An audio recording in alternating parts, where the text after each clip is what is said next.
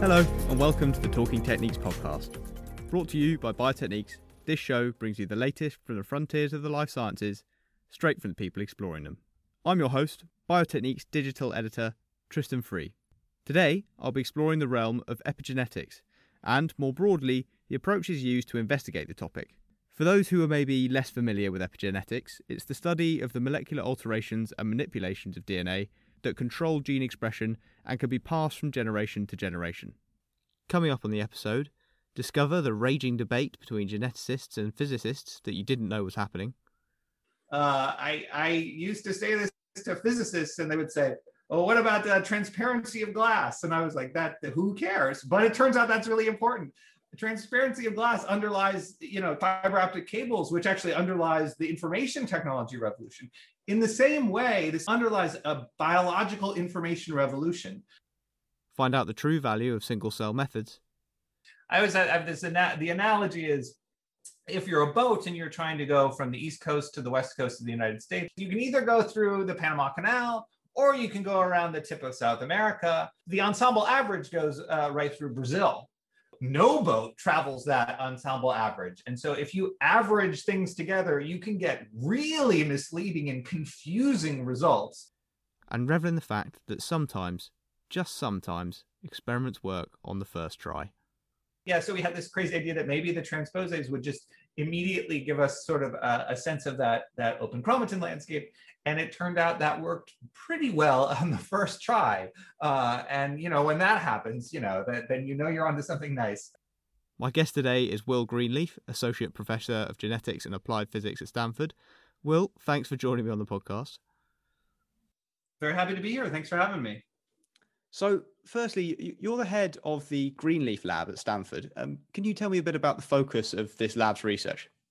Yeah, so broadly speaking, we like to say we're interested in the physical genome, which doesn't really mean anything, but it's very convenient because it sort of uh, means m- maybe that we're we're interested broadly in the the physical processes that maintain sort of cell state and and gene expression. But actually, in in broad strokes, we are interested in sort of two different directions. One we're interested in how this two meter long object, which is your, the human genome, is folded and compacted and sequestered into a five micron or five millionth of a meter uh, uh, structure like the nucleus, and how that sort of the way the, the genome is compacted sets sort of a physical memory for the cell, remembering who it is.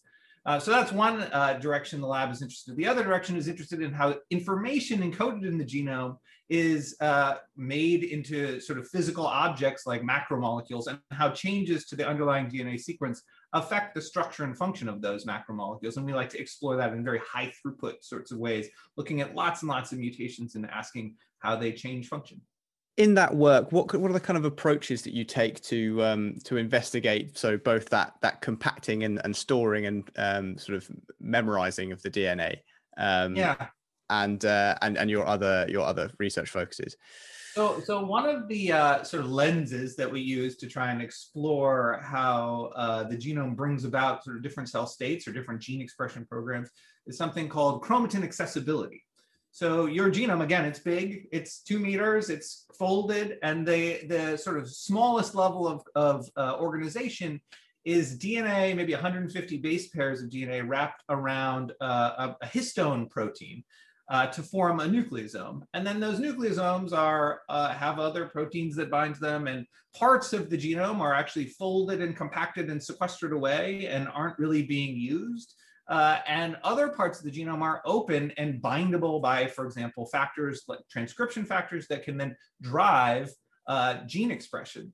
And so, what we are, one of the ways we like to explore how regulation works is to try and identify genome wide the bits of the genome that the cell is using, that is to say, that are accessible uh, to the machinery of transcription. And we've developed tools like ATAC-seq, uh, which goes in sort of labels all the parts of the genome that are accessible uh, for, so that we can then like sequence those regions and tell which parts are accessible in different cell types. Because remember, every cell in your body more or less has the same genome, but obviously skin cells are different than blood cells, are different than fat cells.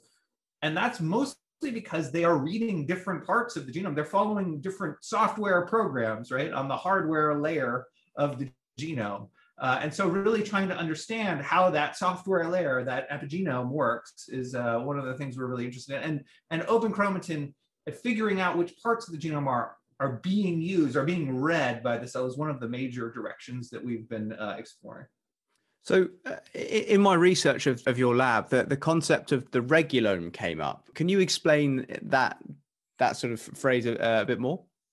Yeah, maybe. So, I, I think the regulome sort of speaks to all of the sort of nuclear protein context uh, that lives on the genome that brings about that sets uh, the biological state and brings about sort of the the gene expression programs that define what a cell is um, and the ome part is sort of we are interested in probing that using so-called omics which tends to mean converting sort of protein DNA interactions or RNA or other things into something that can be sequenced using high throughput sequencers. And high throughput sequencing is an incredible, there's been an incredible technological revolution, right, in the last 15 years. Maybe there's been a million fold improvement in our ability to sequence DNA, which I claim is unprecedented in the history of technology development for any technology ever. Uh, I, I used to say this to physicists, and they would say, oh, what about the transparency of glass? And I was like, that who cares? But it turns out that's really important. The transparency of glass underlies, you know, fiber optic cables, which actually underlies the information technology revolution. In the same way, this ability to sequence billions uh, of bits of DNA for maybe a thousand dollars underlies a biological information revolution. Uh, so figuring out ways to ask questions where the questions can be converted into little bits of DNA that then can be sequenced. Uh, and you can do a billion measurements at a time. That's that's where the omic side comes in. So we are interested in regulation, uh, uh, the regulome, how genes are regulated, but looking at it genome wide using high throughput sequencing. So regulomics, I guess. Okay, so you're you're looking at a lot of different layers of information there. You've got the the genetic sequence. Um, I think you also mentioned you were looking at the RNA sequences as well. That's the output in some sense, right? So you want to understand why what the cell is doing, right? What the the molecular phenotype in in some ways is either the proteome or the transcriptome. Uh, and the why is sort of the the let's say that's the regulome or the epigenome plus uh, you know other broadly speaking, the epigenome or the or the way that the cells are regulating the, their uh, their transcripts. So yeah, you, you need to sort of see all of it to try and understand causality, right? Yeah. So you so you've got that you've got the the RNA which you're studying, which as you say is the, the transcriptome. You're also studying the the protein molecule, so that you've got the proteomic approach, um, and then you're also looking at the the molecules involved in epigenetics. And I think a lot of epigenetics is kind of like methyl groups and things like that. That's right. So there's a few different layers uh, that are sort of classically referred to in the epigenome, and and one one is again covalent modification of DNA, right? The formation of CPGs methyl Cs uh, at CPG locations. This is so-called fifth base uh, of, of DNA um, and, and can be passed down from even uh, across generations uh, but also from cell to cell in a, in a very high fidelity sort of way. So yeah. fifth, fifth base in the DNA is made up of four different types of bases that encode all the information, and and the the methyl group is acting as a, a fifth base to add even an, another layer of information to that to that. That's right. That's the way a lot of people sort of conceptualize A, T, G, and C, and then methyl C, right? Uh, in the human genome, other organisms have all sorts of other uh, modifications actually, but methyl C is one of the big uh, uh, modifications that's very functional in, in the human genome. Um, and but but then so that's a covalent modification. But there's also protein contact sort of layers of uh, information within the genome. Again, I mentioned that the D, that DNA is wrapped around these histone particles, which are proteins, sort of like a tuna can uh, that you wrap your DNA around. Uh, and these uh, proteins can have tails that can be modified in a covalent way, but you're modifying the protein that is touching the DNA. And it's sort of like a scratch pad memory for the cell. Yeah, you can modify the protein uh, in ways that say, oh, this gene is used and make sure that you keep it around and uh, don't, you know, methyl it and turn it, turn it off. Or you can uh, have po post-translational modifications of these uh, uh, histones that say like, okay, this is this is stuff we don't need ever. Shut it down. We're, we're not going to look at this uh, sort of ever again. You can also have modifications that say this is a regulatory element. Keep it accessible so that transcription factors might be able to bind to it. So that's that's sort of uh, the way that uh, cells can keep track of which bits of their DNA they should be using and which bits they really shouldn't shouldn't be using. Because actually using the wrong sets of genes if you're a you know liver cell and you turn on a blood cell program, that's really bad, right? And, and that can cause dysfunction. So. What are the potential impacts then, as, as you um, sort of unearth more about this this regulome and, and how um, gene expression is is controlled and, and regulated? What are the the impacts of your findings um, in a more real world clinical sort of aspect? Yeah, so we're, we're interested in maybe two different directions. One, one is sort of basic questions about how cells change their state and, and also remember who they are. Uh, for example, in blood, basically all blood cells start as a hematopoietic stem cell and differentiate down multiple paths to become a T cell or a B cell or a monocyte. So, what are the different uh, transcription factors? What are the regulatory programs that turn on sequentially over time to pull cells into final developmental states? And how are those states sort of stable and can they be um, you know uh, manipulated? And, and, can we push for example a hematopoietic stem cell to create cells more down a, a lymphoid path or a myeloid path? And you know what, what are the fundamental principles of how regulation and state changes happen? Uh, and then we're also interested in sort of more questions in the realm of disease right? So for example in leukemia uh, what are the dysfunctional regulatory programs that are running uh, that are very different from sort of normal blood? Uh, and then are, are there sort of signals within those that might uh, develop into potential therapeutic avenues, right? Are, are there surface markers? Are there uh, signaling pathways that are clearly on, but really shouldn't be in any sort of normal differentiation program? Uh, and are, are there ways that we might be able to, to target those uh, sorts of things? So uh, uh, in a lot of ways, it's sort of either basic questions of what development looks like and can we map what normal human tissues uh, are doing to, to become tissues? And then using those sort of normal maps to really understand the molecular basis of disease. Okay, so there's a lot. Uh, there's an intersection of a lot of different topics here. They're all coming together to form this this regulome, um, and you're you're quite uniquely suited to to manage this sort of spread of topics. C- can you tell us a bit about some of the the previous appointments you've had and the specialities that you've um, you've worked on that have sort of let set you up to be uh, sort of ideal for for managing this lab and conducting this work? I'm not I'm not sure anyone's ideal, but I, will try. I can talk about my hit my my I guess my academic history is that is that yeah the, yeah yeah you've had quite a varied um, sort of a varied career path of studying a lot of different um, different labs. Yeah, kind of true. So I started off uh, at well, I mean, I guess way back when I was uh, in in high school doing uh, sort of research uh, in actually gene transfer. We were I was really interested in uh, how to get uh, genes into cells to do sort of gene therapy applications and that sort of got me excited about molecular biology. I've always really had a passion for molecular methods and methods development. Um, but in, in college, uh, I got into physics. And so I, I did an undergraduate degree uh, in physics. And then I did a year uh, studying actually in England doing computer science for because I was interested in computer science and sort of the interface between physical biology and, and compu- computer methods, things like that.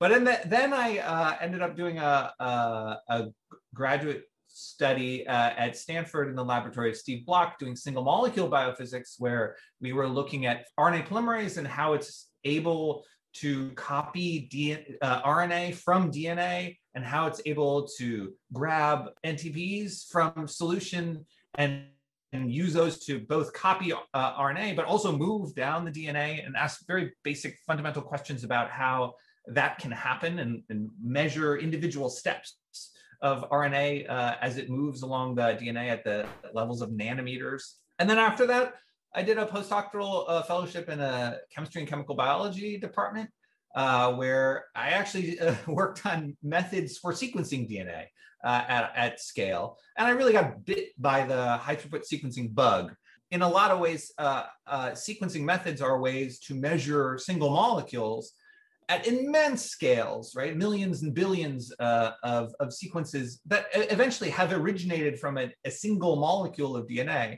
Um, and that was very appealing to me, maybe after doing uh, a graduate career, spending four years in a basement measuring one molecule at a time. Uh, I, I, like the idea of doing a billion at a time. we speed this up a little bit. Uh, and then so uh, after uh, my postdoc, I, uh, I started the lab at Stanford in 2011. Um, and, you know, I, I'm in the genetics department as well, and I have a courtesy appointment in applied physics. They probably gave me that because I have my PhD from their department, so they, I guess they, they were very charitable. Uh, but but I, I really do like being sort of a method development and sort of physical biologist um, in sort of a, a more biological, uh, you know, in a, in a medical school.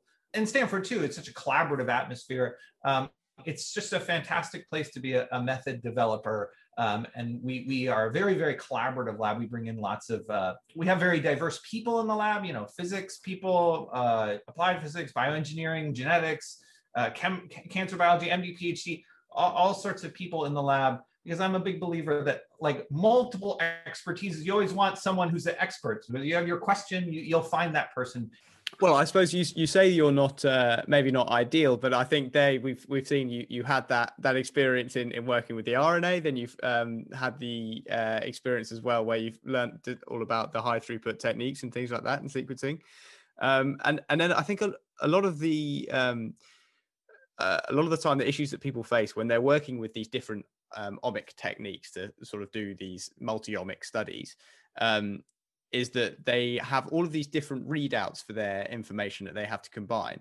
Um, did, did your computational biology experience help you sort of um, with combining these data sets and, and um, sort of uh, extracting um, key pieces of information um, from those data sets that then align with each other?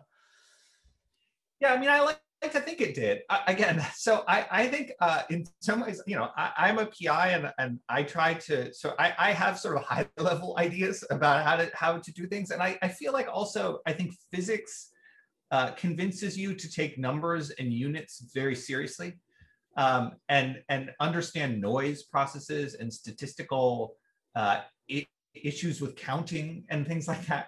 And I think that that's been jammed into my like you know like that's really foundational in my training. And i think that that uh, has been really valuable especially when it comes to single cell methods that we've been uh, we and others have been both developing and implementing to try and ask questions about uh, regulation in individual cells. And now you're really talking about single molecules and you know you're at the level of where where noise is a big factor because uh, you know you're you're looking at the genome there's there's two alleles in every cell right? You, you're either going to see something or you're not. And when you don't it doesn't mean that it really wasn't there right? There's there, there's lots of uh, lots of noise and you have to think about what the most relevant way to extract biological insight out of these uh, really large and complex and potentially noisy data sets.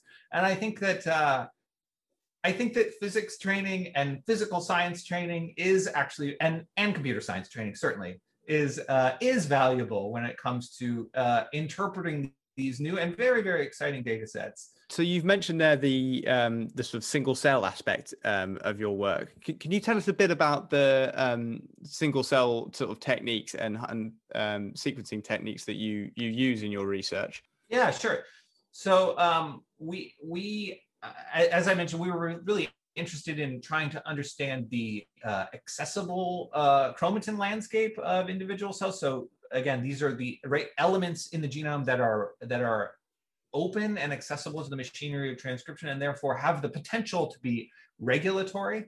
Uh, and so my lab, in collaboration with Howard Chang and driven forward actually by uh, Jason Buenrostro, who's now at Harvard, developed this uh, method called ATAC-seq, um, that is able to sort of rapidly and sort of simply assay regions of accessible chromatin. And we, we also adapted it to be able to uh, look at individual cells. So understand uh, chromatin accessibility at the individual cell level. And this has also been, uh, you know, uh, commercialized by uh, companies like, like 10x. Um, so we, we, are, we are excited to, to use sort of these single cell methods uh, to get away from the the worry of the ensemble, the, the dreaded ensemble average, right? Where you take a complex tissue and you grind it up. I always have this, the analogy is if you're a boat and you're trying to go from the East Coast to the West Coast of the United States, you can either go through the Panama Canal or you can go around the tip of South America. You know, some boats could go uh, the northern path, some the southern. The ensemble average goes uh, right through Brazil, right? So no boat travels that ensemble average. And so if you average things together, you can get really misleading and confusing results. Um, and so we are excited to try and get stay get away from that uh, ensemble average using these single cell tools. Uh, a lot of people have been using single cell uh, uh RNA-seq, so trying to understand the, the transcriptome, understanding which genes are being expressed at the in individual cells. And, and uh, we've been trying to marry that also uh, with uh, this understanding of the, the regulation that is potentially bringing about that uh, gene expression program. So these are really uh, interesting and orthogonal methods. One is sort of the what of the cellular phenotype, and in some sense, the uh, open chromatin is at least part of the of the answer of the why, right? Um, and then, of course, there's also things like uh, protein surface markers um, that are uh, that can be assayed using affinity reagents that are linked to DNA um, barcodes, and so you can have 20 different uh, uh, you know affinity reagents, each with a different barcode that likes to bind to a different uh, protein, and then you can get a, a, measure of the RNA and maybe uh, all the proteins on the surface of a cell, and and and then also marry that either operationally in one assay together with an open chromatin assay, or you, you generate data separately and bioinformatically link these two uh, data sets together, which is also something that actually we've we've really been doing a lot of and actually works surprisingly well. Um, so you, mentioned the um, ATAC-seq. Uh, was that something that was developed in your lab? Because your your lab is a focus of it is is working on building those new tools to to explore this realm. Um, can you tell us a bit about the, um, the, the, the development of that tool and then also um, the type of tools you're developing at the moment? so I have a joint uh, graduate student with Howard Chang, uh, who, or ha- back in the day, we had a joint graduate student uh, named Jason Buenrostro and a, and a very talented postdoc also uh, named Paul Giresi, who uh, were, uh, we, we sort of, we had this crazy idea that, you know, there was a lot of beautiful work from John, John Stam's lab, for example, and other labs looking at open chromatin using DNA hypersensitivity assays, just incredible a groundbreaking work uh, that made it very clear that even if you just ask the question, you know, which parts of the genome are accessible, you got incredibly rich data sets uh, about what the cell was thinking effectively uh, and how it was using its DNA to control uh, its gene expression. And so, uh, yeah, so we had this crazy idea that maybe the transposase would just immediately give us sort of a, a sense of that uh, that open chromatin landscape. And it turned out that worked pretty well on the first try. Uh, and you know, when that happens, you know, that, then you know you're onto something nice. Um, it, and, it, and, the nice thing about the uh, uh, ATAC-seq is that uh, it's also very, very relatively simple. You you you basically get uh, you know nuclei. You add your transposase, and you basically have a sequenceable library at that point. The assay and the library prep are the same step, right? And so uh, I used to say it's so easy that a grad student could do it, but now the joke is it's so easy that even a PI can do it. So uh, yeah, so so the world is open even to PIs that want to ex- experiment. Maybe even computational PIs can do it. So yes. Fantastic. Um, and are there any tools that you're looking at at the moment um, in terms of developing? Have you sort of spotted any gaps in your um, your knowledge that you you need a new tool to to develop to understand? Yeah, so uh, we are really interested in um, trying to understand, for example, at a single regulatory element, there can be multiple transcription factors that bind, or nucleosomes there, or nucleosomes being evicted, or maybe just open DNA. In different cells, those different states may, or, may exist at different amounts, right? And so uh, open chromatin uh, assays in the bulk and even in the single cell does, don't really give you an accounting of exactly which uh, proteins are bound at which locations. And there's some really beautiful work uh, by a number of labs that use uh, sort of methyl methyltransferases to sort of spray paint the genome. And basically, when when you have o- DNA that's open, you you would get methylation uh, spray paint on your DNA. Whereas if you have a, a, a nucleosome or a transcription factor bound, that would protect the DNA from this sort of molecular spray paint. And then when you sequence across these 500 base pairs, you can use this uh, CPG, if you if you have a methyl change, this fifth base change, you can then infer whether or not that DNA was protected by the binding of a nucleosome or transcription factor, or if it was just open and and got converted by the the sort of this molecular spray paint. I think that th- that's really something that we're really excited about, being able to assay across ideally very long pieces uh, of chromatin and really account for exactly what the occupancy is at every sort of base pair, even at every binding site along a single uh, chromatin fiber back to sort of single molecule, right, questions. And then once we have that, it would be, I think we're excited to build sort of the ensemble of the different states that can uh, occur in a cell and really then try and link those different states back to the ones that are productive for driving gene expression, for example.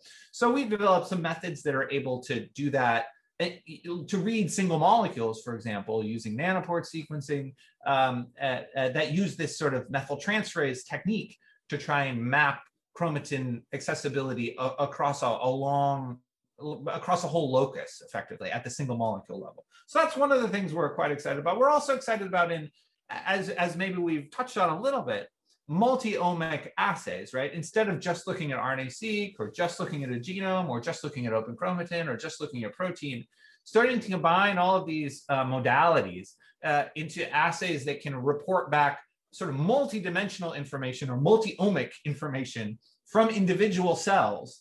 The other big thing I think that people are really excited about is coupling these single cell methods with perturbations. So CRISPR-based uh, methods for either breaking genes or breaking regulatory elements or you know upregulating different genes or you know downregulating different genes and then asking what happens when you do that to the whole regulome let's say right?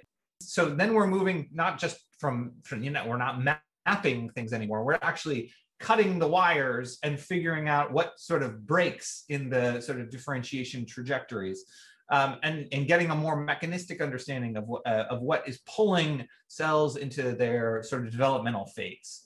You, you mentioned earlier um, your your work sort of looking at um, or the, the potential applications in in leukemia, um, for instance. So, uh, with these single cell um, technologies, can they can they give us a bit of a better insight into understanding the variations between um, cancer's cells within a tumor um, and, yeah. and the role of, um, of epigenetics into the onset and, and progression of, of cancer? So I, yeah, I think the answer is yes, but actually it's really early days still. Um, so for example, I, I, think if you take the one of the uh, leukemias, uh, the, this multiphenotypic acute leukemia that we that we've published on, um, the, the classic way to, to, to sort of uh, diagnose these leukemias relies on three or four or five different uh, sort of phenotypic markers that are on the surface of a cell. Um, but, but when we do the molecular phenotyping with either open chromatin assays or with RNA-seq, we get sort of 20,000 sort of uh, dimensions across that vector. And, and we can see really quickly actually that the underlying uh, differences between individuals for this, these sorts of cancers are really immense.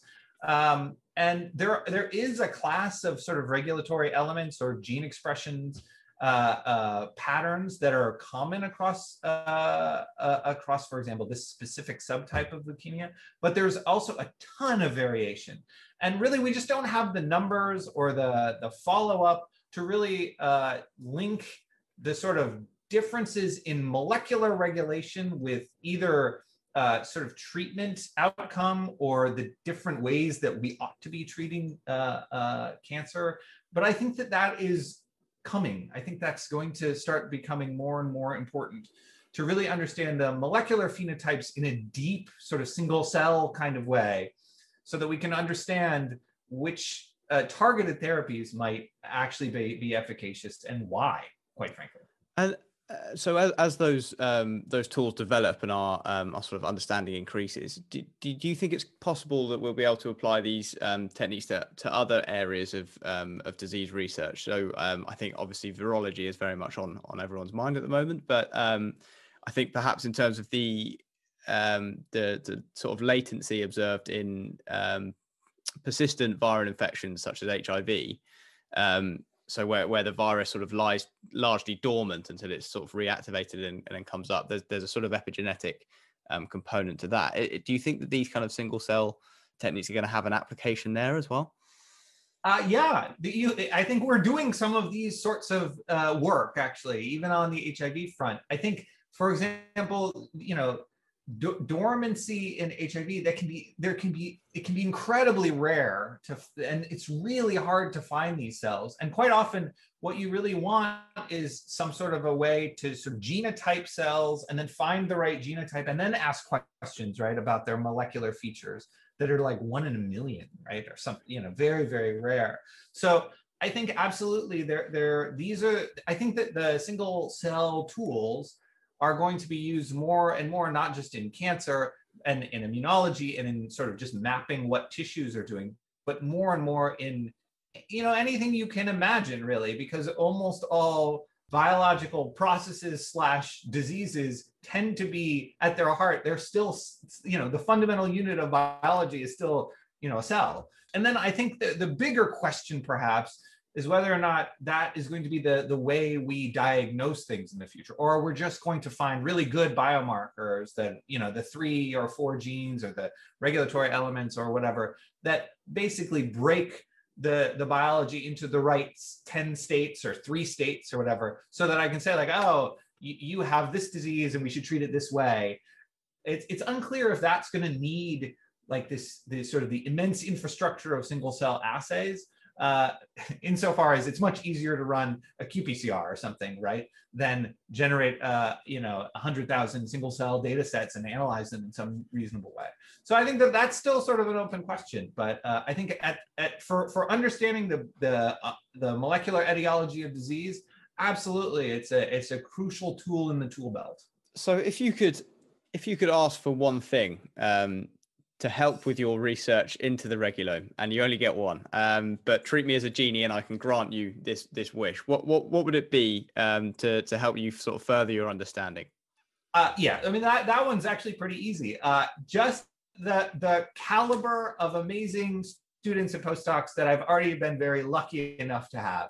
They're the they're the smart ones. Honestly, I'm I'm lucky enough to be on this ride and try to you know. Uh, do, do what I can to steer uh, the ship it, it, so that we stay away from rocks. So so so that's that's my wish is just the the same the same caliber that I've been lucky enough to have. Well, Will, it's been fantastic having you on the podcast. Thank you so much for coming on. Well, that was a lot of fun. Thanks for having me. If you've been interested by these topics, you may want to check out our spotlight on next generation multiomics, sponsored by 10x, live on biotechniques.com where you can also catch an interview with Will's colleague Howard Chang, also of Stanford. And if you've enjoyed the episode and would like to find more like it, you can find Talking Techniques on Acast, Spotify, and Apple Podcasts, or look for the podcast section on our website at www.biotechniques.com. Thank you for listening, stay safe, and goodbye.